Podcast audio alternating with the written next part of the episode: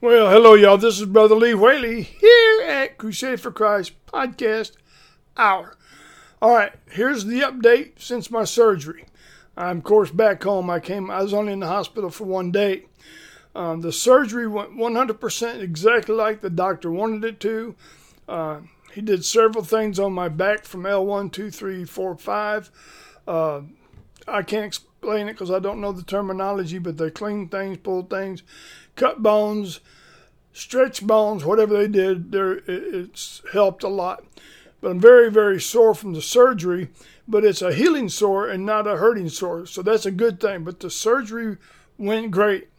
And I want to tell you how much, how much I appreciate all your prayers. If you think prayer doesn't happen, you're looking at a man right now that has lived through so much through prayers, financially, physically, spiritually. I mean, it's unbelievable how God works through our prayers. So please don't be afraid to ask for prayer because that's what it's all about. Pray one ye for another, right? Love one another, but pray for one another. Well, I just want you to know your prayers have done wonders. I'm still hurting a lot. Um, I can't sit in this position very long at all. So this is this is going to be a quite just a short thank you, uh, but I want you to know from my bottom of my heart uh, continue praying for me for my healing, of course, and praying for Annette. She's taking care of me and her mother. You know, her mother's still in hospice, doing fair. Um, but you know, just anyway, keep praying for her. But thank God, you know, she's good. She's going, and so.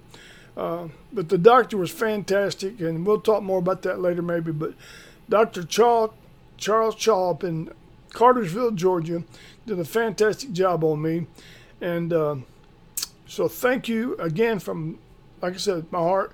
I love you and I appreciate your prayers. Keep praying.